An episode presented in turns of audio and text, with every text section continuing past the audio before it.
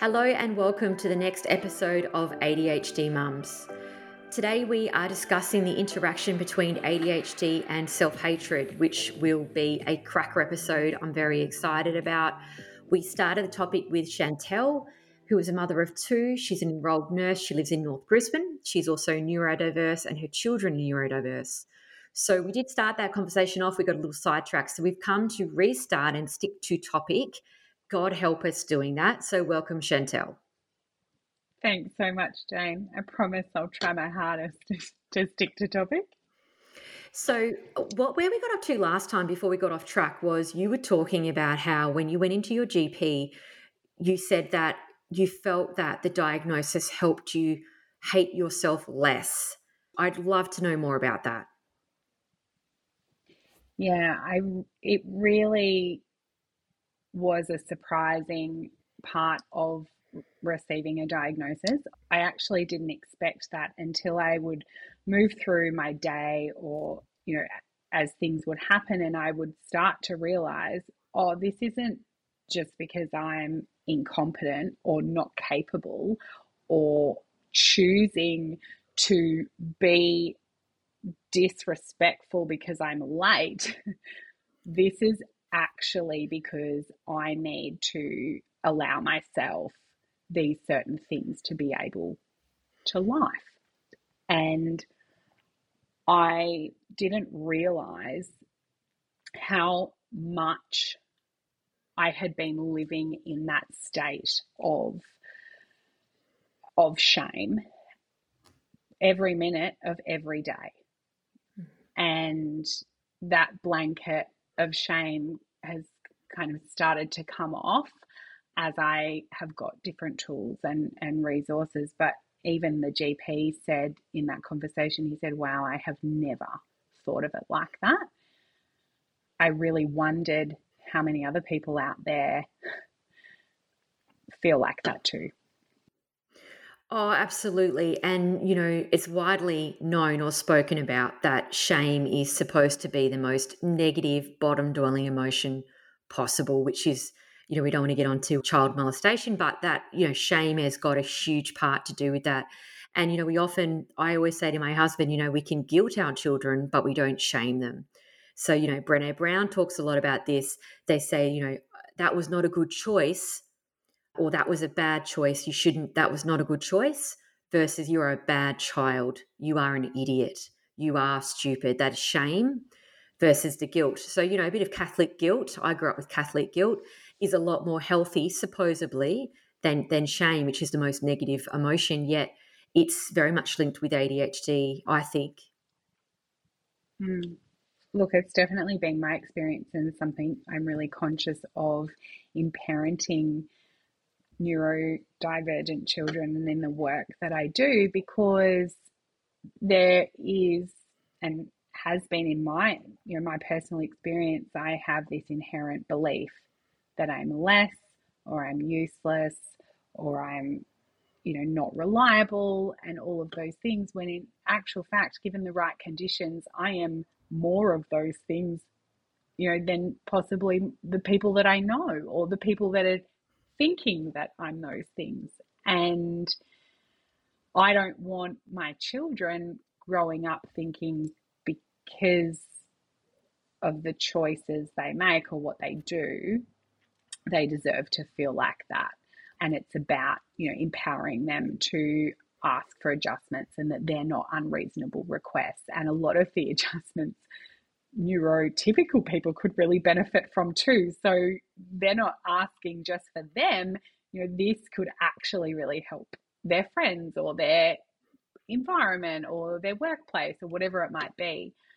And to have the confidence to do that and building their confidence and self esteem, you know, that that's really important because, you know, I'm acutely aware of how that not having that foundation has you know has impacted my life. Yeah, and I think it's really cumulative as well because if we have, you know, I think the stats are now one in 20 people in Australia have ADHD, and it's looking more like it's a 50 50 spread I think they were saying for a while it was seven boys to one girl. Now they're saying it's more like three to four boys to one girl. Okay, at some point we're going to be playing the 50 50 game. In my personal opinion, I don't know. That's just my opinion. But so I'm thinking, okay, well, we've only got hundreds of thousands of, of women that are, have not been diagnosed at the right time, that have been given incorrect therapy, incorrect medication, which in my mind has shamed them more deeply because the proper the proper treatment apparently doesn't work. And i think if you're if you're getting a diagnosis at 35 40 i spoke to someone yesterday who was 48 uh, 55 whatever age you are and you've got all those years of evidence that you don't make good decisions you don't stick to task you are not successful you don't know what's happening in my opinion you've just got a huge cumulative big pile of evidence to tell you that you are not good enough and then when you start therapy for your ADHD, you're undoing all of that through your therapy.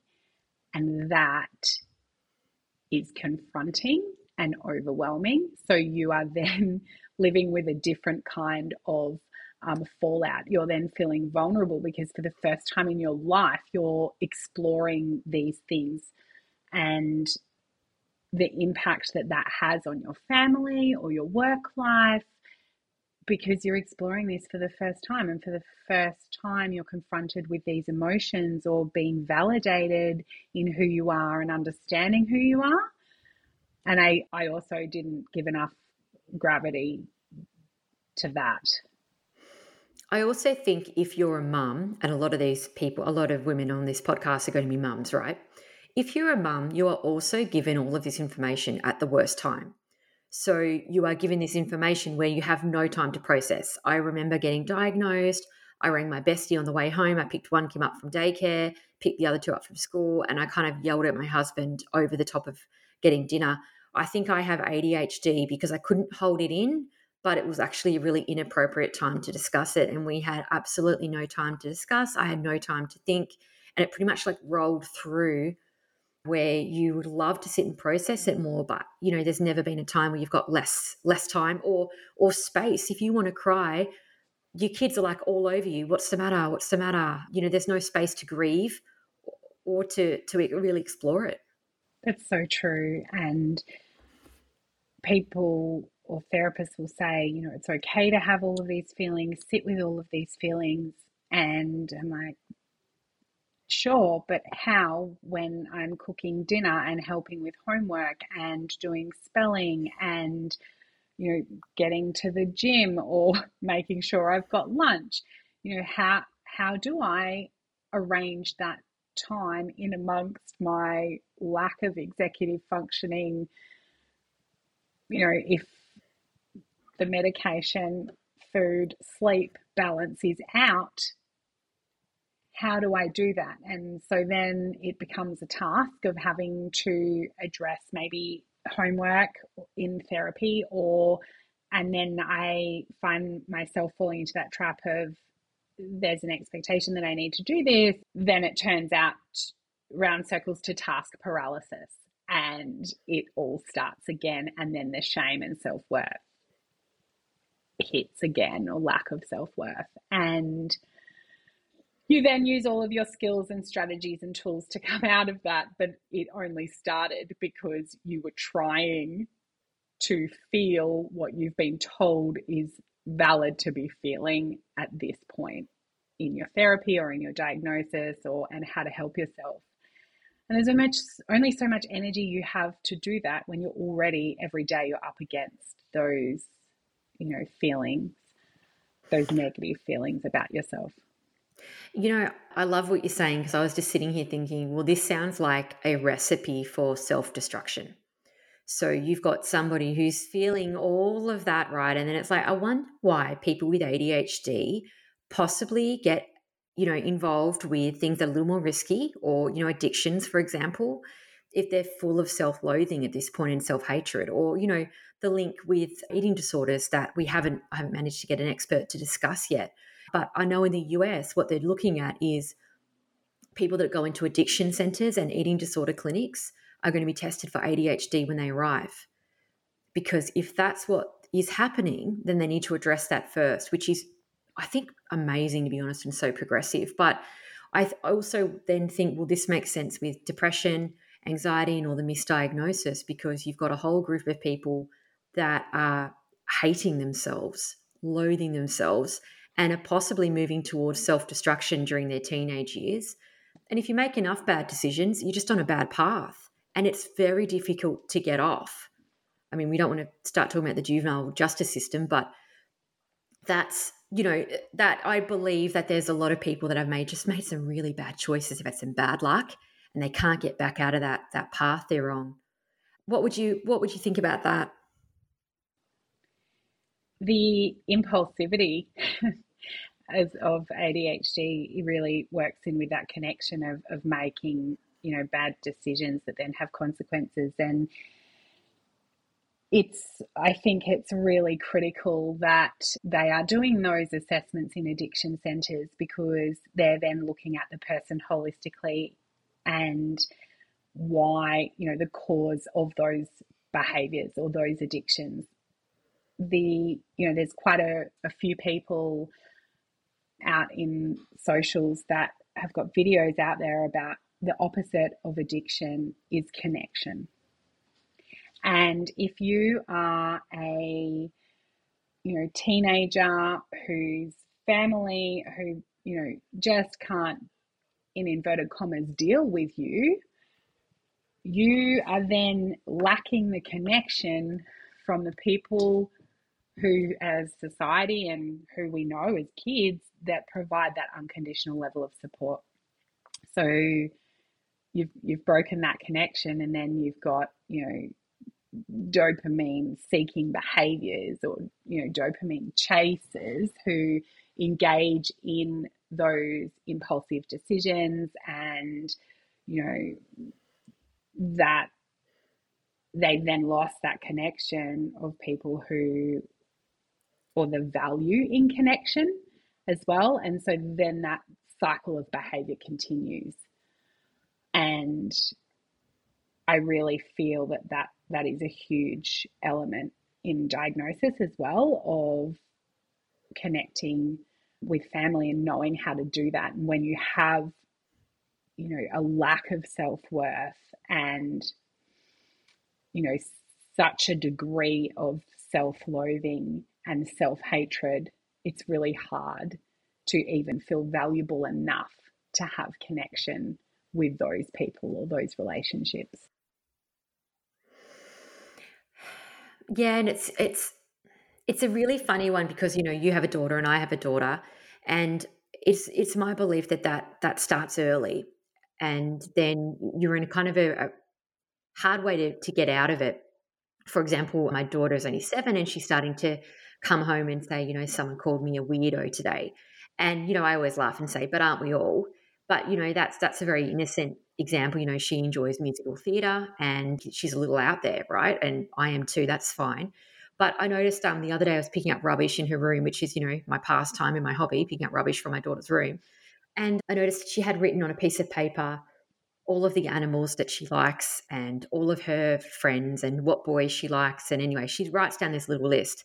And I could see there she only had three friends, which, yeah, uh, you know, it's probably accurate anyway, and then I could see that she really roughly crossed out one of them because one of them had been really quite rude and made it very clear she didn't want to be her friend anymore. And she's kind of dealing with the grief of that, but not having an understanding of to, as to why.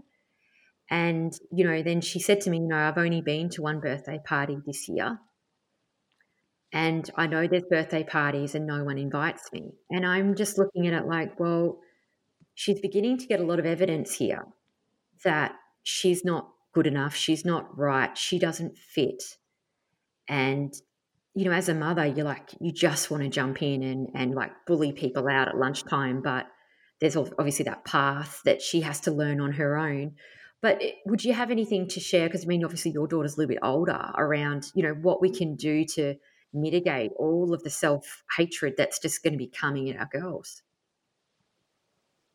Yeah, absolutely. And my daughter was really lucky that that quite early on in her primary school journey, she really found her people who understand her and embraced her. And it was one or two friends, and she's definitely had some social inconsistencies, but my son has actually felt it more. And he is younger. And what I am trying to instill, I can't be in the playground. I'd, I'd love to be some days because it's heartbreaking when they tell you the things that they tell you. But I am really focusing on, you know, what are the things when they say they do have a friend or they do have one really good friend, you know, what are the things you really like about them? So then we go back to the values and what does a good human look like? What values do you see in them? And what values, if someone was talking about you, how would you like them to describe you? And do our actions match that? And if someone's not, you know, being nice to you or their behavior you didn't like, what what did that look like? And you know, do you sometimes do that? And if you do do that, why do you do that? So then there's also a level of understanding. Nobody's having a great day every day. No one's having a great morning every morning or whatever. But it doesn't mean that you need to tolerate that just because they were nice yesterday. But equally, you know, you can role model those good values and good humanness and comfortable in yourself that you are a good friend or you can but you don't have to be friends with everybody. I think there's a there's a big push on you know we all have to be kind and we all have to you know love each other and and we don't. You don't have to be friends with everyone because their values might not match yours and that's okay but you can still be kind and considerate and that's where your values are important and just recently, one of my beautiful friends has, we talked through a resource that we're using with our kids at the moment, and it's called a peer uh, mid, so as in pyramid, but peer as in friends, and it's a you know a triangle that then talks about like on the bottom what what level of friendship, so different friendship levels, and who they might be in each of the kids' lives and what the kind of expectation is of each level. You know, you're not going to expect that a person that's sitting on the, the bottom would then behave or you would do things with the same as you do with that person that's on the top. And the person that, that matches that level of friendship might only be one person, and there is nothing wrong with that. You don't need to have 15 friends because there's no value in that. There's no quality in that. But you might have 10 people that kind of sit mid range in the pyramid. That's okay. But you might have one that's at the top. So you are still valuable, even if you've got one friend at the top that matches that criteria. Yeah, that's really interesting, isn't it? Because, you know, ADHD with impulsivity, as you said, you know, sometimes you can overshare with somebody that might not be in that place in the pyramid. So, you know, you might have something to say, overshare something you shouldn't have, and then, you know, that can be a really hard lesson for kids to learn. We've all learned it as adults over and over again, but still, you know, sometimes we still get ourselves into trouble with saying things we shouldn't. But it, yeah, that that's a really interesting way of phrasing it, though. I like that actually. Yeah, and I think you know over my life, my diagnosis has presented in a way that has allowed people to have a perception that, you know, I'm thoughtless and careless and disrespectful because I'm late or unproductive or forgetful and chaotic and, you know, just lazy and self sabotaging and continuously, you know, interrupting. And this has led to the what they don't understand because those people were probably sitting somewhere at the bottom of the pyramid, but I took on their level of judgment as gospel. And that gave me the inherent belief that I'm not, I'm worthless, and that anything, anything I could do is, you know, of no value to the point that it, your level of functioning is impaired. And I think that's the difference. You know, everybody will go through an element of, you know, self reflection or, you know, could have done that better or whatever. But when it's affecting your functioning to then be paralyzed to go back into those situations and you having those intrusive thoughts to the, the degree you know that they are that's that's where the problem is and so that understanding that level of friendships and then the expectation you know I've, I've even spoken to the kids about you know if that person you know said that you were you know you can't spell very well and they're sitting at the bottom are you really going to value that? Are you going to take that on board and think i'm horrible at spelling because a person said that?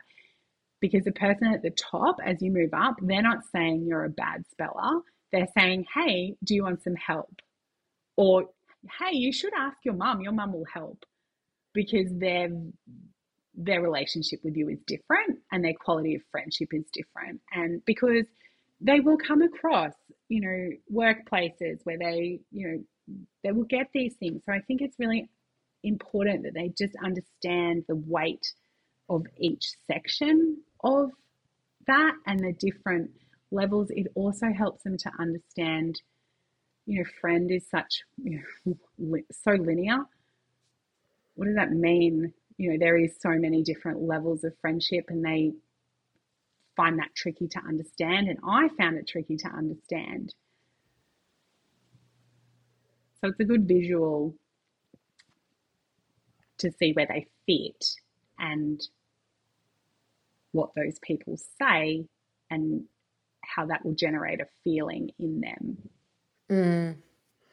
And I think it's looking for that evidence too, like you're saying, you know, someone that's on the bottom that might not necessarily love you. And then then you're taking their thoughts as gospel or as really important, right? But then does that mean as people we are just looking around for more evidence that we are no good?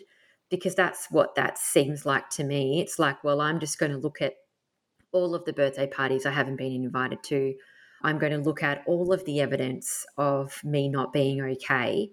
And then I'm going to take that on board and make that mine.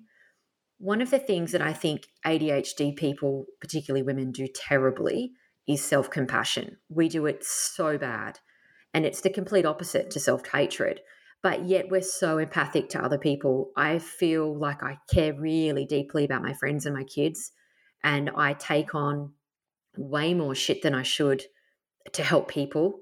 But yet, for myself, I really lack that grace or that moment to, okay, I've just made a mistake. Whereas, you know, we will just beat ourselves up internally for a long period afterwards when someone's, you know, just looked at you the wrong way. And I mean, maybe that's a bit of RSD, I don't know. But I think that's something to really think about anyway with increasing the self compassion and, you know, decreasing the self hatred. Yeah, absolutely. And I think negativity, this is a bit of a generalization, and I know the research is out there, but I'm, negativity is a more profound emotion in neurodivergence than positivity. So it takes a lot of training for us to see the positive, and it has to really be highlighted before we actually realize and then believe it. So we can see it, we can understand it, we know that it's there. There could be 10 positive things and there'll be one negative thing, but we have, you know, physiologically taken on board the negative thing. And I do believe that works in with anxiety as well, of that's the focus, because then we need to change that.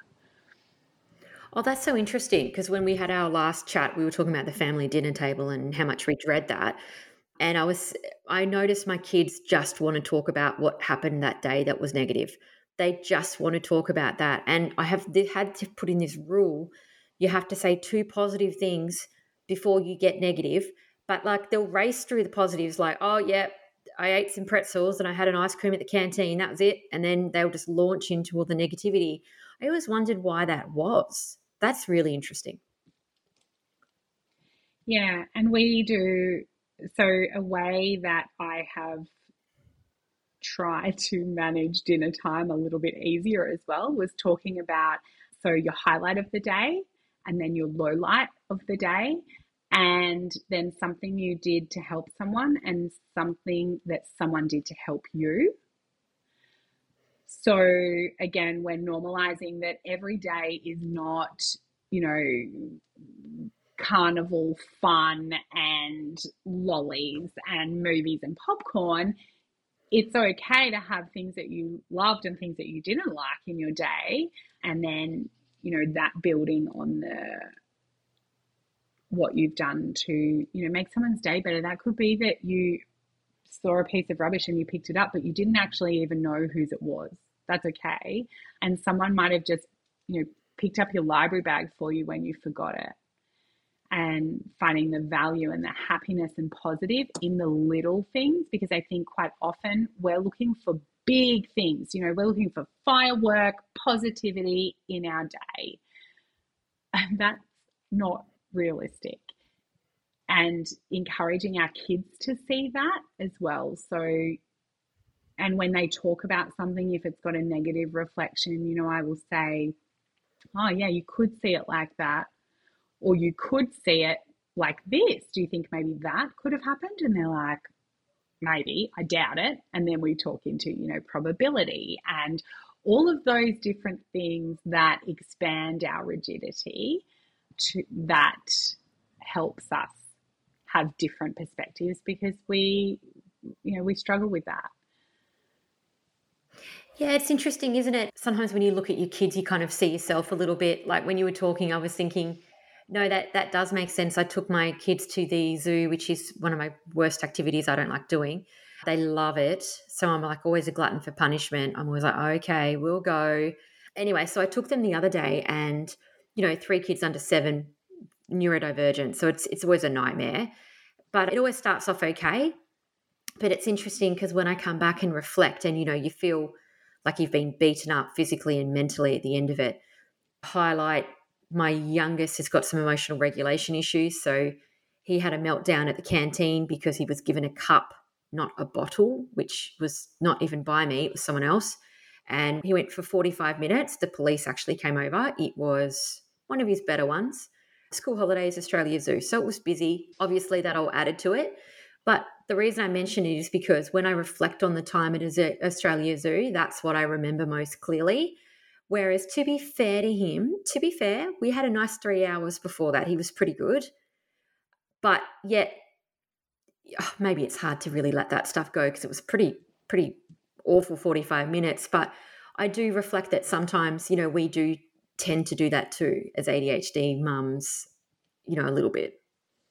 Absolutely. And this is where gratitude is so impactful and the word gets thrown around so much. And I am sure there are ADHD mums listening thinking, like, when am I meant to do gratitude and how? Because, like, I just don't have capacity.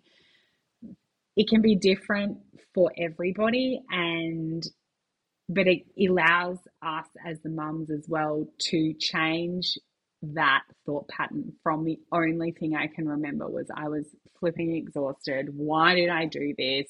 I know the zoo's a nightmare. And what do you know? We had a meltdown. Your gratitude for that day could have been just looking through your camera roll and seeing their smiles on their face because that's why you do that.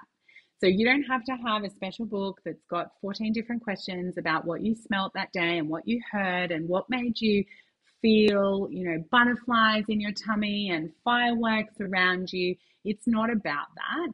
It's, you know, when you see your kids smiling, you're like, oh, that's why I take them to the zoo. And maybe next time you'll actually just do one on one in school time because the value of doing that for you and one of the kids is so it'll be such a different experience. And you know you then rewiring that overwhelm that comes with going to the zoo.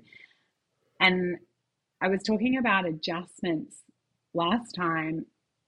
And again they're not things you know when we advocate for adjustments for our kids we actually need to be more mindful of the adjustments that we need because if it takes all of your energy and your gas for two days after going to the zoo, it might have given them that small moment of joy, but was it worth the three days of you being exhausted? Because you're still their mum for the three days after. So the value then is changing what that looks like. You know, that might be a one-on-one activity, or it might be in school time. They have the day off school. They all have the day off school, and you might take someone with you to help, and it changes the whole experience for you. But when we've done those things, and you know, impulsivity is definitely a huge part of my life, and I, I have this level of confidence that sometimes appears and I go into a decision and I, I find myself at the end of the day thinking that was horrendous. I should have known better. And I'm going through all of those self loathing thought processes and gratitude in whatever that looks like. Is it, you know, dotting point, what was something funny that happened in the day? Even if most of the day I felt exhausted, there was something funny in there or there was something that made me smile and sometimes I can't even generate the thought myself, but I do know I've taken 6,000 photos. So I just go back to my camera roll. Yeah, it's interesting. And I think that goes back to self compassion as well, because there's a real lack of compassion for me putting so much pressure on myself to take three kids, those ages, to Australia Zoo and school holidays. Whereas, yeah, if I had have given myself a bit of a, a bit of a break or been more, more realistic or maybe less impulsive with my decision making, I'm not sure which one it is, there, maybe I wouldn't have made that decision. But I don't know, it just feels like even though we have less, we like, we neurologically do struggle more than neurotypical women, right? But yet we still put pressure on ourselves to operate as if we are. So, and operate as if our children are neurotypical. So I put this pressure on myself that I need to be doing this and be smiling and having this great time. But at the same time, I was honestly looking around going, I don't see anyone else's kids. Like, I don't see, like, imagine having three impulsive kids, right, running through Australia Zoo. They see a wombat, they run. I actually had to ask a few people, what is your missing child policy? Like, what do you do? Because I mean, I lost a few of them at different points of it. I found them again. But I do think, well, there was a little bit of pressure there. There was no self compassion. There's no real realistic expectations there. And then, I mean, and to be honest, and this is a safe space, I'm just going to go it, but it was silly because I actually backed it up with an orthodontic appointment at 2:20. So I went to the zoo from 9, left at 1:30, went straight to the orthodontist with all three. And yeah, that was a stupid day. That was but th- there was no self-compassion for myself at the end of it. Was it? It was efficient, but there was no self-compassion at the end of it i just like was like well i didn't really handle that very well and how could i have prevented that meltdown and all of the things that happened and now i'm sitting here i'm like yeah that that makes sense because i would never advise a friend to do what the day i did yesterday never and did you back it up with cooking a meal for dinner or you know cooking some kind of dinner as well or did you cereal for dinner because i'm so hoping you cerealed for dinner I am very lucky. My husband is the cook, so he he cooked. Oh, wonderful! Yeah, yeah, yeah. But we we had a pretty lazy dinner, but yeah, I think I was I think I was frustrated, and I actually picked a bit of an argument with him at the end. If I'm honest, now I'm reflecting on. I'm like, I wonder if I was just in a really awful mood, and you know, you you kind of projected a little bit onto your significant other at times, and I'm now kind of contemplating, thinking perhaps that's that's what I was doing there I was probably a bit angry with myself, perhaps, and I, you know, took it out on my husband, which is awful, but kind of will do it. I think you put it so beautifully when you said, you know, I would never have advised my friends to do a day like that. And maybe we need to make a conscious effort to say, okay, this is what my day looks like. This is because we're not going to be thinking that this is a bad choice. We are, you know, I am thinking I'm efficient, I'm ticking the box of taking the kids to the zoo, we're spending time together on the school holidays. Yes, it ticks the box, but does it achieve the goal? The kids love the zoo. Is going in school holidays while I'm maybe at 50% going to really embrace the kids' love of animals. And if this was a friend asking me, should I take the kids to Australia Zoo, the three of them, this is what's going on around the rest of the day, what would I say? So maybe when we find it hard to employ self reflection in the moment or you know utilize our decision making skills maybe that's a way to to incorporate that is thinking you know if this was my friend's day how would i feel about that when i look at that? I think we i know i definitely do. I get so intensely frustrated with my level of capability not matching my level of capacity and it's really difficult to not slip into those intrusive thoughts that come with the self hatred when you are realizing that. And that that is tricky to navigate because you know you want to take your kids to Australia Zoo. You're their mum. I why can't you manage this? You know all of those things are going through your head and but it's not about whether you're capable or not you are absolutely capable. But considering everyone's capacity and your own you know that that's probably why you know you felt like a pressure cooker at the end of it and then the lid came off. Mm. that's actually a completely reasonable outcome given the day but it doesn't feel great. Just because it's reasonable it doesn't equate to positivity yeah it's just that expectation i think you know on the school holidays too that you want to, you know, I have to be realistic about how much I can do with them. So I have to put them in a bit of vacation care at least. I can't do it every day, and I know that. So, you know, when I do have them, I try and make it special. But, it, you know, it often backfires. And I think, yeah, that lack of compassion does come a little bit from the self-loathing a little bit on the lack of lack of capacity and the lack of ability to be the mum that you want to be and that's fucking hard to say that you know you're in the canteen there's hundreds of people and you're like i, I am hanging on by a thread. I'm hanging on by a thread. And they probably are too because of the sensory overload and they just start running around is their usual they don't kind of stand and cry like some kids will. They get amped and they run and, and three of them in that situation can be really difficult. Yet i keep seem to do it to myself. So this is this is going to be a lesson i'm going to attempt to learn when I when I think about this because that and then I beat myself up at the end about why it didn't work. It seems like a bit of a cycle, doesn't it?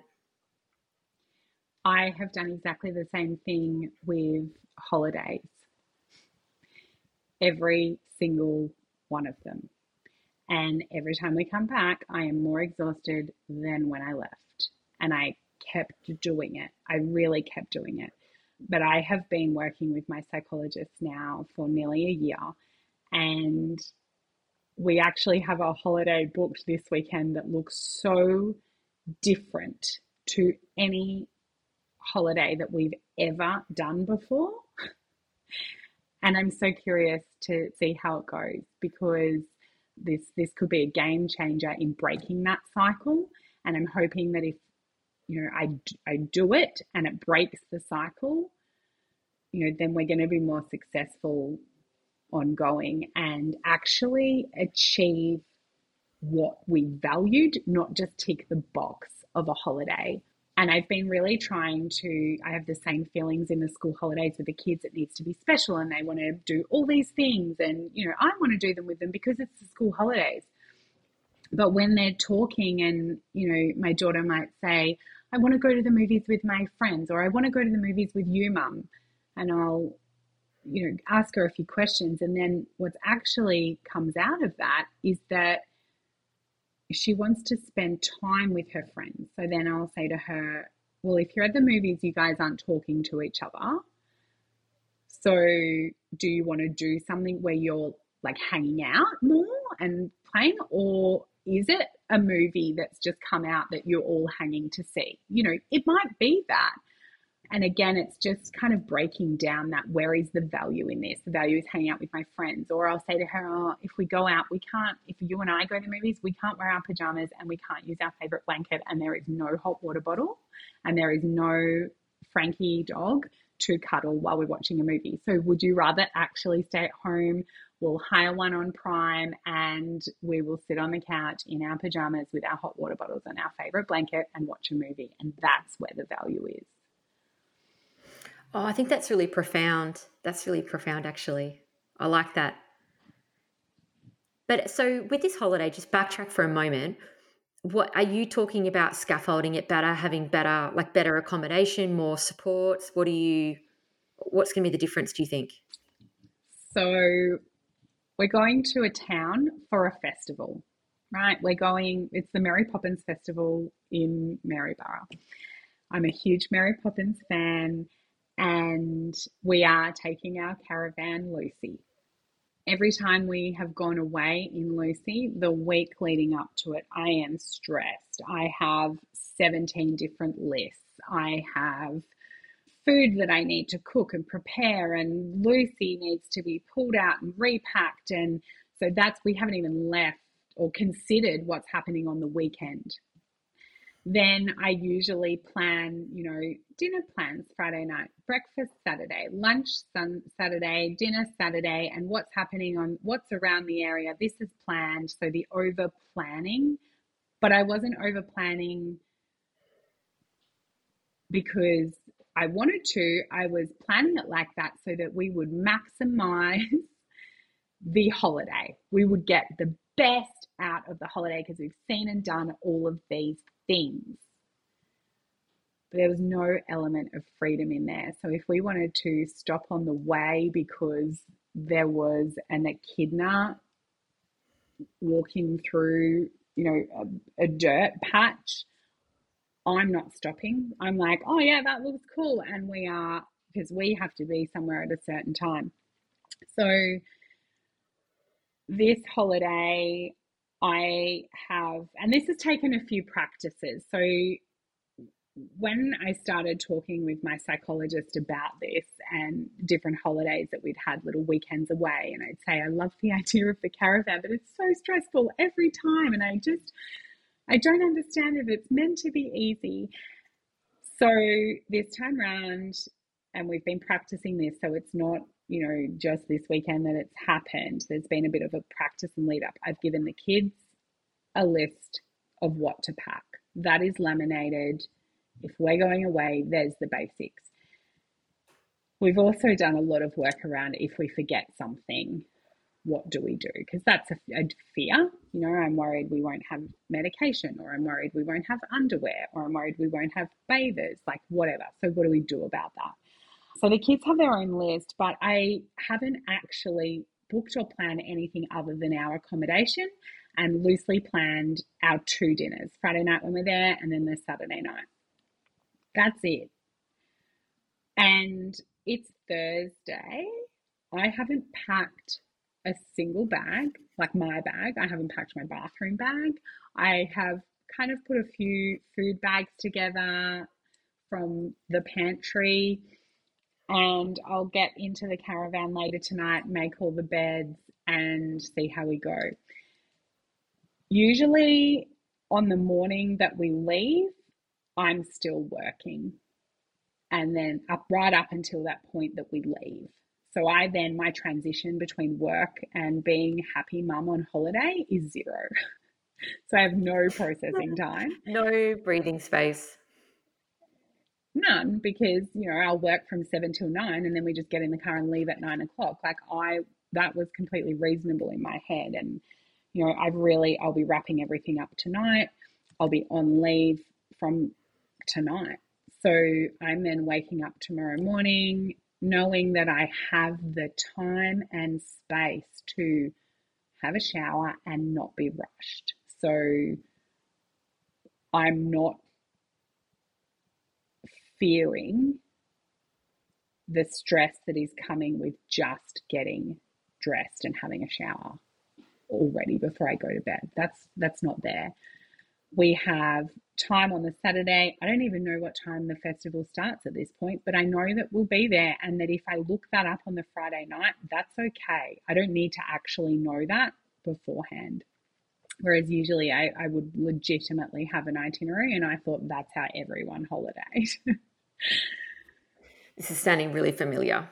particularly with the just going straight from work to in the car and then just you know you see that meme of like when you look at your kids and your husband you're like oh we're supposed to be happy now because you just finished yelling at everybody i hear you yeah right so i guess the that compassion oh it's been really hard to practice really hard and there was a legitimate weekend that we went away where we had no medication and no underwear but nobody died and nobody even really got angry. We were like, oh, well, that's happened.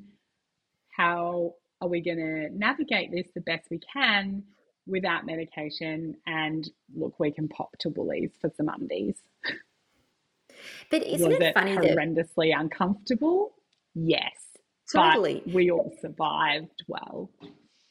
But you know, it's funny because from a kid's perspective, right? I grew up camping in Tassie and we went camping. I was super lucky. My dad had his own, he was a tradie, he had his own business and he loved camping.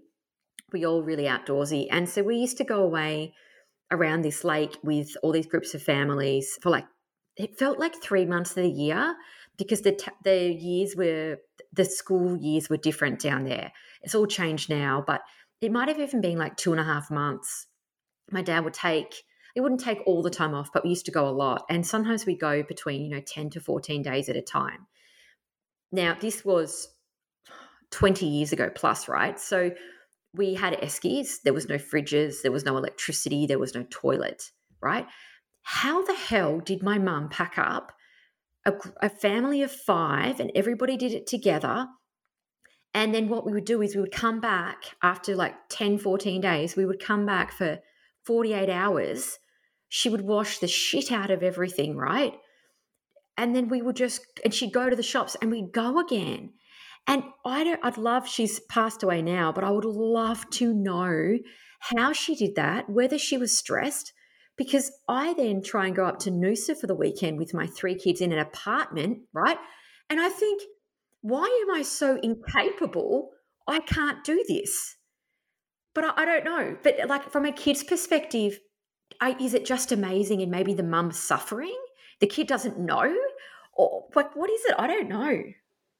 I think when I think the kids will feel the stress irrespective of what they put out. Like if they're running around at the beach and having the great time, they're having a great time, but they still feel that we're stressed because we didn't pack milk or where are we going to get dinner or where are we and again, I really coming back to that what is what is it that we're trying to achieve? So if it's family connection, sitting around a fire and not being at a restaurant with a booking at this place because we're in that town, or stopping to take a photo of something that we think is really funny, that's meeting the goal and that's where the value is.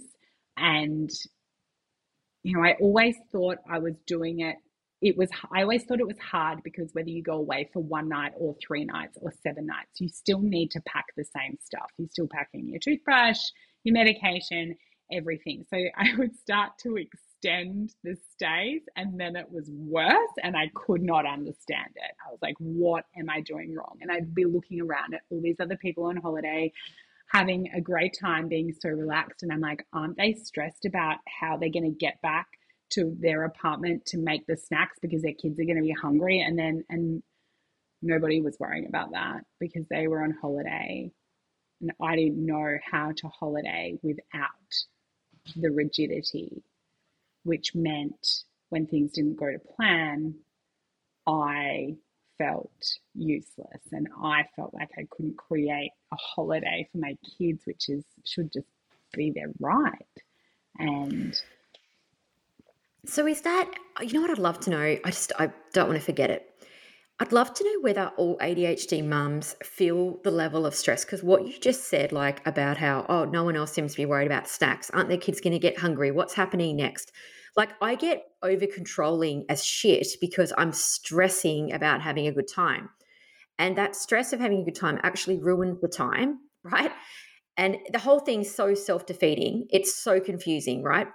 And then my husband's there and he has ADHD too, but he like doesn't feel it at all. He sits there and doesn't move and doesn't stress about anything. but I wonder then at this point, is it because our kids are neurodiverse and they need snacks? Otherwise, their emotional regulation goes out the window and they do go psycho. Is it that, and neurotypical kids don't do that? Is it that? Or is it that we just get over controlling because we get easily stressed? Like, I don't know which one it is because I tend to blame my kids a little bit, like, oh, because they're like this, that makes me stressed. I don't know. If you gave me three neurotypical kids, I don't I think I'd behave the same way. Which is pretty confronting. And that's how like we don't know what it's like to life with neurotypical kids. So as much as we'd say, oh, we do the same thing, that's only because we've had we've got neurodivergent kids and we're neurodivergent ourselves. The different level again medication has been hugely impactful with this with holidaying and regular therapy but also you know there is an element for me as well that i need to make sure there is a conscious effort that goes into what's for breakfast and what's for dinner for two reasons because we're all medicated and we very much have um, an ability to not be focused on food, even though we all love food. We're going to go through a whole day without it, which we know then depletes our resources and ability to think and all of those sorts of things. So I'm conscious of it. However, I'm not distressed by it. And the, you know, the level of controlling itineraries and book the groceries and we'll stop here they're booked in at two o'clock so we quick and collect at two o'clock on the way so we have to leave at this time because our groceries are ready and that's been removed because i've got more clarity in and flexibility in my thinking. So yes it is important that the i have an idea of what's for breakfast but it is not detrimental to my life leading up to that point because I don't have 17 lists, which is a so my controlling my symptoms of my diagnosis. I try and do that with list writing. That's one of my symptoms. So I know if I actually start writing lists now, I'm like, oh, something else is going on here and then it's kind of a prompt to address that. It might take me three days to realize that that's what's happening, but I'm really proud of the fact that this time around, this would probably be maybe the third attempt. Well, not the third attempt at a holiday. This is the first real attempt at doing the holiday differently. But I'm super relaxed at this point in how this is going to go this weekend because I also think I've really recognized the value of time and space for me, and it's actually so important for my kids as well. So I was thinking, well, they were always been involved in lots of things, particularly my daughter. And what she actually wants is the flexibility to choose what to do. She lacks the ability to be able to make a concise decision or a decision about what she wants. But when we have time and space, I can coach her through that. You were saying about how you had to roll through that you click and collect at two o'clock and you had it like all organized in your brain. That there is why I thought I didn't have ADHD because I thought, no, I'm a highly efficient person. No, that's actually anxiety. That's like full anxiety, stress because I'm so disorganized in my brain. I have to get it out on paper and then I have to like overly control it. But what you listed, it's interesting because that's how I holiday. And I thought I was an overly efficient person. I could never have ADHD. I was very against it. But it's actually very ADHD trait, which is kind of hilarious. And I was exactly the same. I was like, I'm so organized. I, you know, I do these things. The fall down was in the inability to execute it without the stress and the the level of anxiety and the you know distress that comes with it that was what I didn't realize either you know I I would be thinking you know I had it all organized and why didn't I get there on time and if it was you know if I was just better and if I was just more organized and if I could just be better at everything I'm doing in that day, I would have got there. Yes, and this is where, you know, school holidays does things to our ADHD mum brain because that's one of the reasons I went to Australia Zoo was because we generally, well, we try to go somewhere.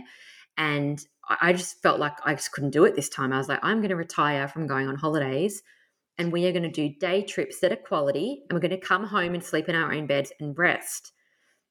So I've probably put a bit too much emphasis on that because I think you're a little bit further along your journey in terms of learning to holiday right.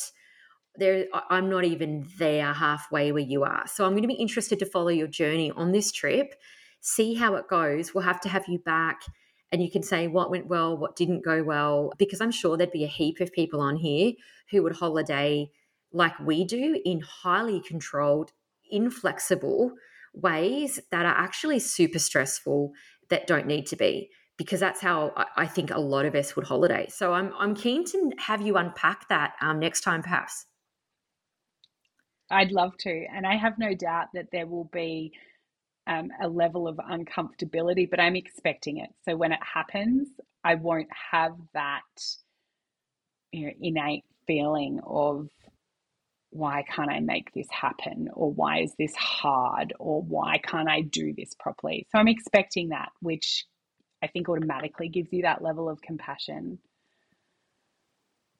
Yeah, absolutely. Well, look, this has been a great episode. We've gone through, you know, self hatred, self loathing, compassion, which has been great, and, you know, probably operating as if we are neurotypical with neurotypical children, which we often are, that pressure. And that holiday vibe has been a really interesting one. I'd love to have you back after that and see how you go. Thank you so much for coming, Shantelle. I really appreciated it. Thanks, Jane. It was great to, to be on the podcast again.